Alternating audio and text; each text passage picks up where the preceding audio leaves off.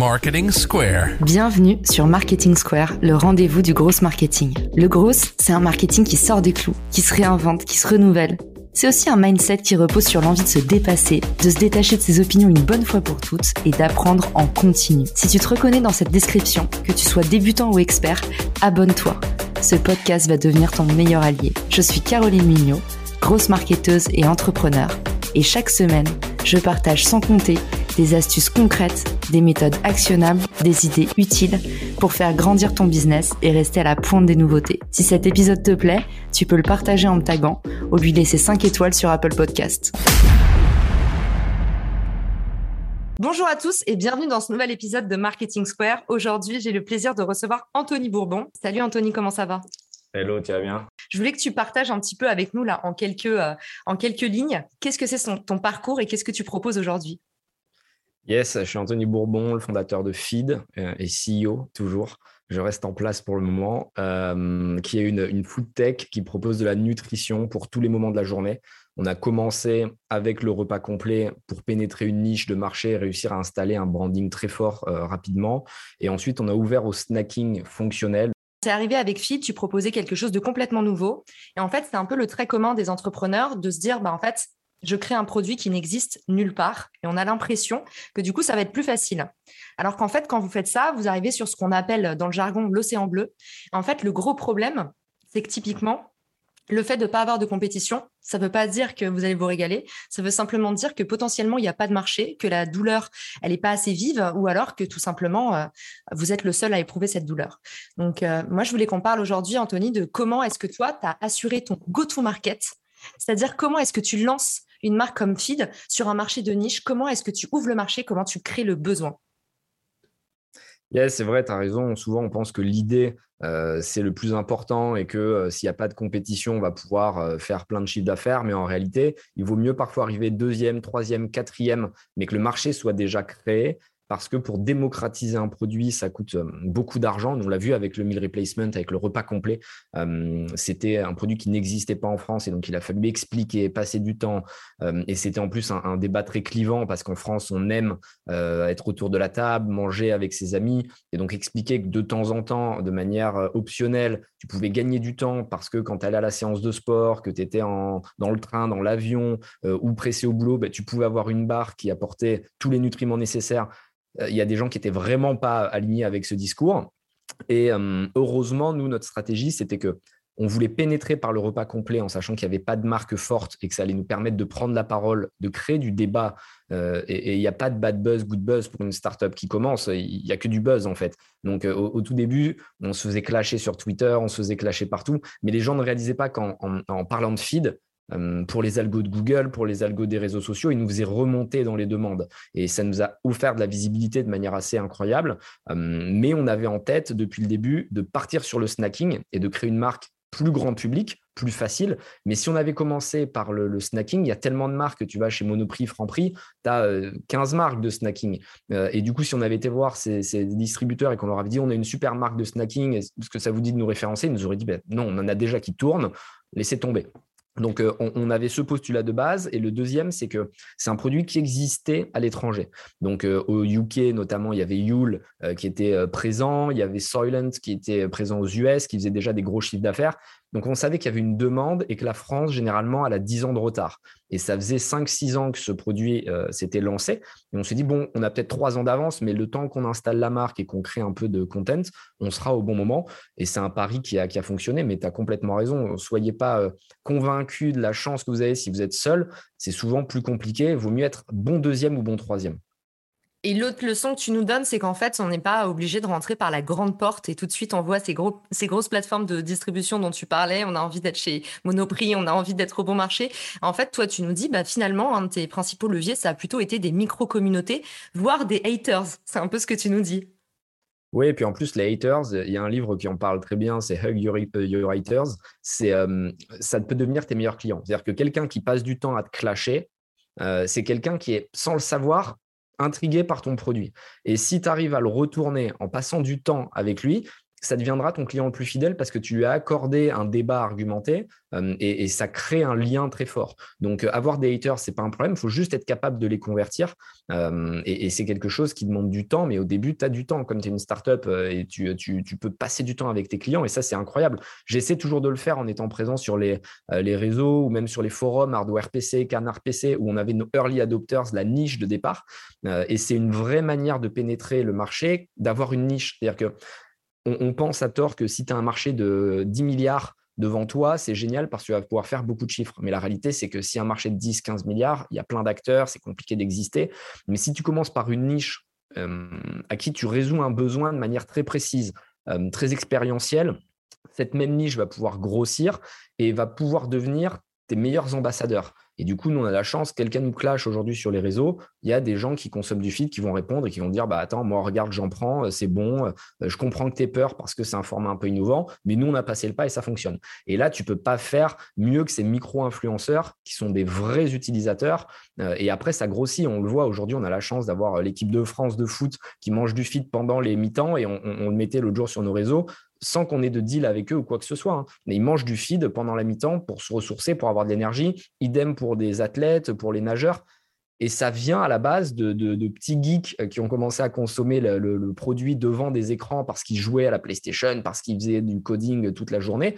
Et après, ça s'est ouvert à un public plus large petit à petit. Tu nous parles de ces communautés, tu nous parles de, ces, de ces brands ambassadeurs. On les appelle aussi les KOL. Euh, c'est ceux qui vont un peu diffuser la bonne parole.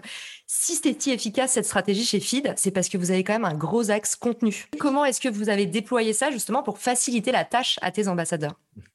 Tu raison, c'est important d'avoir une marque qui est très forte et de créer du contenu organique. Aujourd'hui, c'est la clé, selon moi, pour des DNVB, donc euh, des marques digitales, des brands qui vont. Euh, aujourd'hui, c'est même plus des DNVB, c'est des ONVB. C'est-à-dire que DNVB, c'est Digital Native Vertical Brand, donc des, sites, des, des, des, boîtes qui ne vendent que sur leur site internet.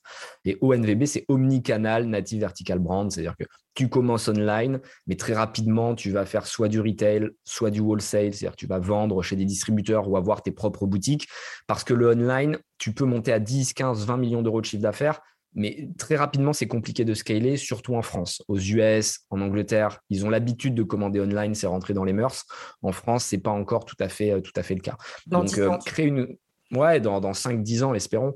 Euh, on n'a pas, été biberonné euh, à Amazon, euh, ce qui est le cas aux US. Donc, et encore plus pour la food. Tu fais pas trop tes courses online, même si avec la belle vie, ce genre de produits, ce genre de marque, ça commence à se, faire, notamment avec le Covid où on était tous coincés, donc on n'avait pas trop le choix. mais il faut réussir à créer du contenu. Et le contenu, il faut qu'il soit aligné avec votre, avec votre marque, avec votre personnalité. Il faut réussir à avoir une histoire qui est authentique parce que les consommateurs sont très bons euh, pour détecter le vrai du faux. Et je pense que ça vient en partie de la politique. On nous a tellement menti euh, depuis des années avec la politique que maintenant, les gens arrivent à détecter quelqu'un qui est vraiment dans la flagornerie ou qui va s'inventer une histoire. Donc, il ne faut pas essayer de copier ce qui a déjà été fait, mais créer sa propre identité et après communiquer avec des axes forts en étant légitime, crédible euh, et, toujours répéter le même message. C'est-à-dire qu'il faut avoir quelques valeurs clés que tu vas installer et il faut matraquer. Et on le voit très bien au-delà de Feed qui va avoir un parti pris très ambition, détermination, résilience, méritocratie, euh, travail. Euh, tu as des boîtes comme Respire avec les déodorants qui sont très connus, qui ont réussi à exploser parce qu'ils avaient une communication très précise sur euh, nous, c'est la nature, c'est le bien-être de son corps, c'est le dépassement par le sport.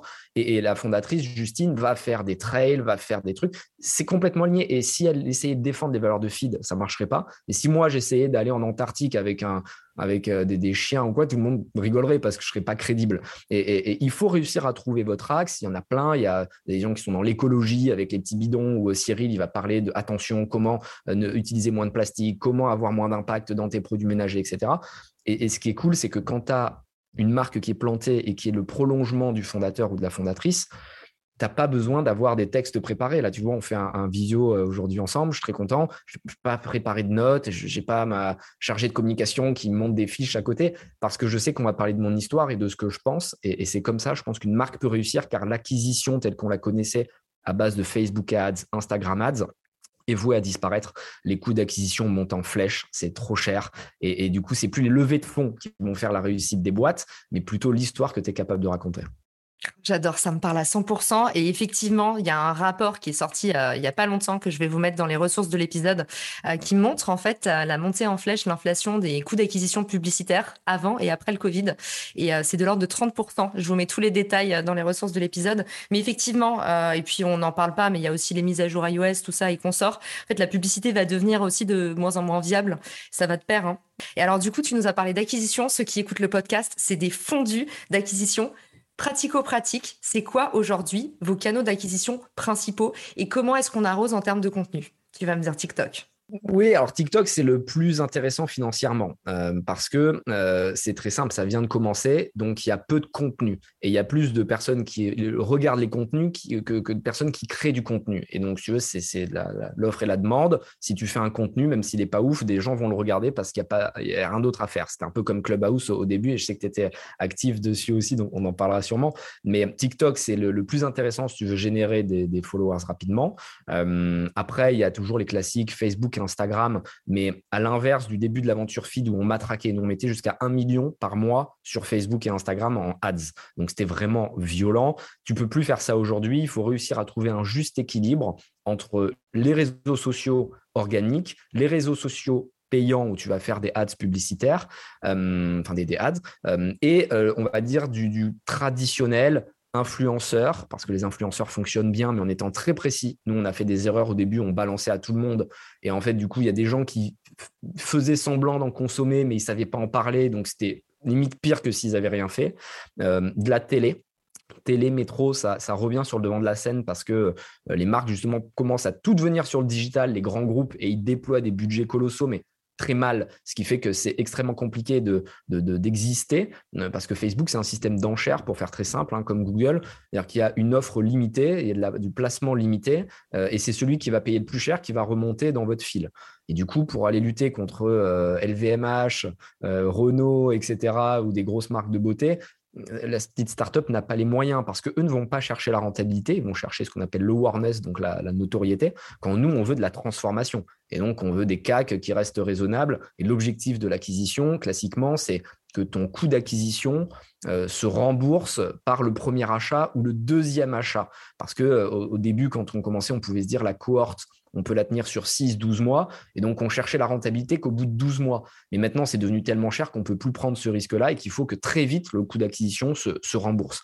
Et donc, il ne faut pas tenir compte que du chiffre d'affaires, comme le font beaucoup de startups, mais aussi de ta marge euh, finale. Parce qu'admettons, tu vends un produit 100 euros, et si tu as 50% de marge, tu as 50 euros qui reviennent dans ta poche. Donc, si ton CAC dépasse 50 euros, tu es plus rentable. Donc, à toi de voir si tu veux euh, prendre le risque d'être rentable que lorsque euh, tu fais un deuxième achat. Mais on sait pertinemment que allez, une marque elle va avoir entre 30 et 50% de repeat. Donc, ça veut dire que tu as un client sur deux qui potentiellement va racheter. Et ça, tu dois le mettre aussi dans tes calculs pour voir tes, tes, tes, cohortes de rentabilité. Donc, bref, au-delà du digital, euh, télé, métro, un peu de street si tu veux afficher en mode un peu violent, sachant que tu dois prévoir un petit budget amende parce que c'est mal vu à Paris. Donc, tu dois intégrer ça dans, tes coûts. Et après, beaucoup euh, d'organique. Si je devais choisir, je mettrais organique et ensuite les réseaux traditionnels qui vont venir s'apporter réciproquement. Et c'est tout l'intérêt d'être online et offline. Tu as des clients qui vont rentrer online et que tu vas pouvoir diriger offline. Et tu as des clients qui vont rentrer offline, donc par la GMS, Franprix, Monoprix, les pharmacies, etc., salles de sport, et qui au final vont acheter online. Et c'est ces transvasements qui permettent d'avoir une acquisition globale qui est rentable. Tu arrives à traquer, justement, là, tu nous as parlé de pas mal de canaux, tu nous as parlé de, ROI notamment. Euh, on connaît bien cette métrique aussi, le ROAS, qu'on peut traquer sur des régies comme euh, Facebook, par exemple. Comment est-ce que tu vois l'impact sur tes ventes selon les réseaux sur lesquels tu te déploies? C'est super compliqué, ce qu'on appelle le modèle d'attribution, et, chacun a son modèle d'attribution. Typiquement, euh, euh, si tu as un client qui achète sur Facebook, euh, mais qui t'a d'abord tapé sur Google, à qui va la vente? Est-ce que c'est sur Google? Est-ce que c'est sur Facebook? Est-ce que c'est 50-50 Donc chacun a, sa méthode.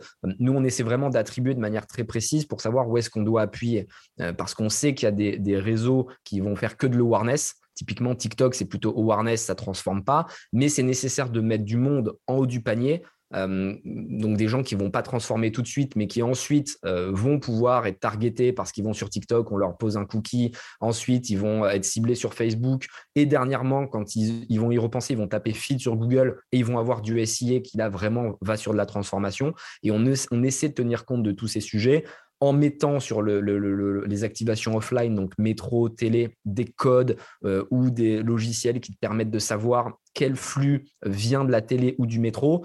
La télé, c'est compliqué parce que tu peux difficilement traquer, à part si tu mets un code discount, mais ça fait un peu vieillot, donc on en met, mais on n'aime pas trop. Mais aujourd'hui, tu as des logiciels qui se branchent sur ton site et qui te permettent de calculer euh, quel flux de visite vient probablement de la télé parce que préalablement, tu as expliqué que entre 11h et 11h30, tu devrais avoir une pub sur telle chaîne. Et donc, si tu as un pic de visite, l'algo va détecter que généralement, les 90 derniers jours, tu avais 10 000 personnes sur ton site à ce moment-là. Bon, ben là, tu en as 100 000. On, peut euh, prévoir que 90% des gens qui sont présents euh, à ce moment-là sur ton site viennent de la télé. Et du coup, ça te permet d'avoir des ratios c'est de la data, donc très vite, il faut recruter du data analyst euh, ou des mecs qui sont un peu pointus sur ces calculs. Mais euh, comme tu le dis, c'est important pour savoir où est-ce que tu mets ton marketing euh, au moment où tu le, dispatches. Exactement, cette approche en funnel en fait et utiliser la complémentarité des réseaux pour finalement bah, générer, générer des ventes et aller du plus général au plus spécifique. On a parlé de paid media, on a parlé de d'Organic Media. Et en fait, vous, votre grande spécialité, on n'y est pas encore arrivé, c'est le Earned Media. En fait, c'est toute la valeur justement qui est générée, bah, non pas par le contenu que vous produisez vous-même, mais par le contenu que les gens s'approprient. En fait, typiquement, on en parlait, l'influence, les haters. Bah, ça, en fait, c'est tous vos brands ambassadeurs de marque, que ce soit négatif ou positif. Qui est-ce qui gère toute la machine contenu, euh, marketing, communication, euh, grosse, tout ce que tu veux? Comment ça se répartit chez Feed? C'est important et il faut recruter. Hein. C'est un poste auquel on ne pense pas, ou alors en tout cas s'entourer. Tu peux le faire avec des freelances. Je pense qu'au début, c'est cool d'avoir des freelances qui maîtrisent bien le sujet et qui vont pouvoir te mettre une base de travail. Et quand vraiment tu commences à, générer, bon, prendre quelqu'un en interne, c'est un, travail d'équipe vraiment parce que je pense que c'est assez horizontal. Et d'ailleurs, l'org chart de manière générale est horizontal chez nous. Ça part, on va dire, de la CMO, donc de la, la responsable communication, branding, euh, et qui va travailler main dans la main avec à la fois le, content creator, donc euh, vraiment qui va faire du repurposing content, qui va avoir une charte éditoriale et qui essaie d'avoir un calendrier un mois à l'avance sur de quoi on va parler, plus les marronniers, euh, évidemment, qui sont toujours les mêmes, euh, Noël, machin truc, les classiques, et les news de dernière minute où tu peux rebondir facilement. Tu vois, il y a une actualité qui fait du sens et qui est alignée avec ta charte édito, t'en parles. Typiquement, Squid Game, je n'importe quoi. Il y a des gens qui vont le prendre sur l'axe euh, Van, euh, Vans, des vannes, des chaussures ont explosé. Ils vont parler de vraiment fringues. Tu as ceux qui vont parler euh, de psychologie. Ouais, c'est une série qu'on trouve très violente. Pourquoi la société l'a aimée à ce point-là? Et puis après, tu as, les gens qui vont, comme nous, parler résilience, business. Et on va expliquer que le réalisateur, il a essayé de, de faire financer cette série depuis 2009, qu'il n'a jamais réussi. Euh, et que c'est qu'à force de résilience pendant 11 ans, et après qu'il ait dû vendre son ordinateur portable pour pouvoir se payer le dernier billet de train qu'il a euh, branché avec le producteur, qu'il a réussi à le financer pour devenir la plus grande euh, série de tous les temps, enfin la plus vue, en tout cas sur Netflix. Et, et c'est comme ça que tu arrives avoir une équipe qui va dispatcher, les graphistes, super important parce qu'il faut imager, donc il faut quelque chose de propre. Si c'est pas quali, c'est pas, pas top. Évidemment, au début, il faut commencer, c'est-à-dire qu'il faut se lancer. Ça sert à rien d'attendre d'avoir une équipe de quatre personnes. Tu prends ton téléphone, tu te filmes, ça va pas être très propre, mais euh, au moins ça va faire naturel. Je pense à Papépille, une startup euh, qui un couple d'infirmiers qui, euh, qui, a vendu sa maison pour créer une sorte de biscuiterie. Et c'est les premiers à faire des billes soufflées. Ils sont tous les deux immigrés, vie compliquée, famille large, etc. Un des deux qui est handicapé, enfin vraiment situation oubliée. Mais ils se filment dans tous leurs rendez-vous et les gens les suivent parce qu'en fait c'est passionnant et tu vis par procuration cette aventure. Là, ils étaient avec le président de la République, l'autre jour, ils étaient avec le Premier ministre. Et les gens, du coup, se, sentent euh, comme dans une grande famille. Donc, tu n'as pas besoin d'avoir une équipe et des moyens incroyables. Simplement, au début, tu te lances en étant authentique et petit à petit, tu recrutes des gens qui vont t'aider. Après, il faut un copywriter en général qui va écrire des textes pour euh, pouvoir être sur tous les réseaux. L'idée, c'est vraiment de bombarder partout en étant plus précis sur certains réseaux qui fonctionnent vraiment bien pour toi. Euh, c'est-à-dire que tu prends un contenu, tu fais une vidéo de 10 minutes, admettons, te fait une vidéo de 10 minutes où on fait un, podcast ensemble. Euh, bon, ça dure 30 minutes. Tu vas pouvoir découper plein de passages de, de, 5 minutes pour YouTube. Ces passages de 5 minutes, tu vas les découper en passages de 30 secondes ou 20 secondes pour TikTok, Instagram, où tu vas remettre au bon format. Et tu vas en faire un article LinkedIn où tu vas raconter avec tes mots ce qui s'est passé. Et ça te permet vraiment de poster sur tous les contenus en ayant une heure, une demi-heure de, véritable échange live. Quoi. Et c'est comme ça que tu arrives à générer. Il y a des marques qui le font très bien aujourd'hui en France. Nous, on l'a fait trop tard, pour être honnête. Donc là, on s'y met. Mais c'est euh, euh, c'est presque, avec trop de retard qu'on l'a fait, même si tu peux rattraper. Tu n'es jamais trop tard. Hein. C'est jamais trop tard. Il faut commencer de toute façon. Mais au début, on a été très bourrin justement sur l'acquisition. Levée de fonds, on a levé 35 millions en deux ans. Donc c'est quand même assez intense mais on n'a pas eu le temps de bien poser la marque, de bien raconter pourquoi on était là. Et, ça marchait beaucoup moins bien que maintenant où on dépense euh, mille fois moins d'argent, mais qu'on explique le why de la marque, pourquoi on a lancé cette marque, euh, qu'est-ce qu'il y a derrière les produits, parce qu'au final, tu ne vends pas juste des bars, tu vends un état d'esprit, tu vends une marque forte, tu vends quelque chose de, quelque chose de générationnel. Et là, du coup, les gens deviennent encore plus tes ambassadeurs, réussissent à, te défendre et peuvent dire, mais même si les produits, tu les aimes pas, moi, j'en achète de temps en temps parce que j'ai l'impression de voter et de participer à quelque chose qui me mmh. parle. Et donc, du coup, ouais, il faut réussir à mettre en place cette organique et commencer seul et structurer une équipe rapidement autour de vous. Trop bien. Je ne savais pas que vous aviez levé autant d'argent, 35 millions. Ok. c'est sévère. Ouais, ouais, je savais pas que c'était à ce point-là. Et alors, pour le coup, bah, ma dernière question, c'était quel est votre plus gros hack? Et alors, est-ce que tu vas nous donner tort quand on dit, bah, en fait, plus les boîtes sont grosses, plus les boîtes scale, bah, moins elles font de hack parce que justement, elles ont plus cette tendance à la frugalité? Est-ce que tu vas faire démentir cette vision ou pas? Euh, un peu des deux au final, parce qu'on a été bourrin et on a oublié le gros hacking. Et, jusqu'en 2019, 2020, début 2020, avant le Covid, on était vraiment agressif et on avait oublié euh, le, mindset cost killing. Et ça s'est très mal passé. On n'était plus rentable. On faisait du chiffre d'affaires, mais complètement dépendant de notre acquisition. Les chiffres n'étaient pas beaux. Euh, et là, grâce au Covid, euh, c'est cliché, mais c'est vrai, le Covid a été vraiment salvateur pour nous parce qu'il nous a permis d'observer une réalité. Et on s'est dit, là, en fait, s'il y a le Covid pendant trois ans et qu'on ne peut plus lever, la boîte va au tapis. Et, on a complètement réinventé la boîte. On a coupé beaucoup de monde et ça n'a pas été un moment facile, mais on a coupé quasiment la moitié de l'équipe. Et, je suis revenu aux commandes parce que j'avais un COO à ce moment-là, mais ce n'était pas du tout une bonne idée. Parce que quand c'est pas ta boîte, tu, dépenses n'importe comment, tu négocies pas les contrats. Et, et c'est pas compliqué. En fait, quand je suis revenu à la négociation des contrats, euh, on avait 12 places de parking alors qu'on avait 6 voitures. Euh, on avait 75 euh, ordi alors qu'on était 60. Enfin, tout était comme ça. Et, 1000 euros, plus 5000, plus 20 000, par-ci, par-là, ça change la donne. Et on avait réduit les coûts de 2 millions d'euros par an, en fait, euh, en, trois mois. Donc, euh, on a repris cet état d'esprit co-skilling et on a réussi à repartir dans un mindset startup. Et c'est à ce moment-là vraiment qu'on a commencé les réseaux, euh, à, ce que je personnifie la marque parce que euh, jusqu'à ce moment-là, je le faisais très peu euh, et je racontais pas mon histoire parce que c'était dur, c'est perso, c'est toujours compliqué de, s'ouvrir comme ça au public. Mais c'est ce qui a permis à Fit de se relever, de refaire le même chiffre d'affaires, mais en étant beaucoup moins dépensier. Donc oui, rester concret, rester focus. et le hack, pour répondre à ta question, je dirais que c'est de raconter ton histoire de manière ultra authentique. Nous, c'est vraiment ce qui nous a sauvés. Il y a plein de petits hacks du quotidien, mais le vrai hack global de feed, c'est de m'avoir mis en avant très humblement. Attention, le, travail d'équipe est primordial et si tu n'as pas une équipe solide derrière qui, qui fait l'opérationnel, ça ne peut pas fonctionner. Mais réussir à mettre la fondatrice ou le fondateur en avant qui va porter un message, c'est vraiment le plus important à mes yeux, dans le sens où c'est plus facile de t'identifier à un humain qu'à une marque. Tu vois, tu dis, bon, suivre feed sur les réseaux, ok, c'est cool, ils mettent du contenu, mais par contre, suivre une personne euh, qui va parler, qui va raconter ses états d'âme, t'en vois même des fondateurs qui pleurent sur Insta quand leur journée est difficile. Euh, moi, je trouve c'est un peu trop, c'est un peu pathos, mais euh, ça génère quand même une émotion et les gens vont avoir envie de suivre. Donc, soyez vous-même, trouvez votre why et créez une histoire, enfin, racontez plutôt votre histoire et, et fédérez autour de celle-ci. Bah, si tu, tu veux vraiment t'implanter aux US, il va falloir que tu fasses un peu plus de spectacle, Anthony.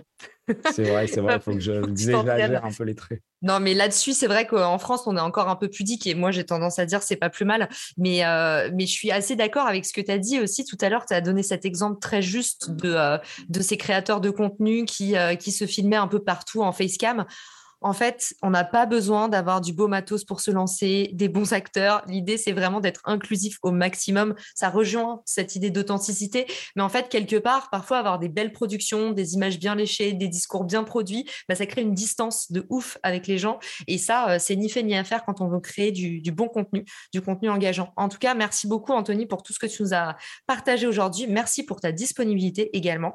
Et puis, où est-ce qu'on peut te retrouver? Alors, maintenant, on a compris plus sur Clubhouse, hélas. Mais alors, du coup, euh, où est-ce qu'on peut te, parler? LinkedIn, euh, LinkedIn, j'aime bien, je trouve ça cool. C'est réseau professionnel, donc ça colle avec euh, ce qu'on fait.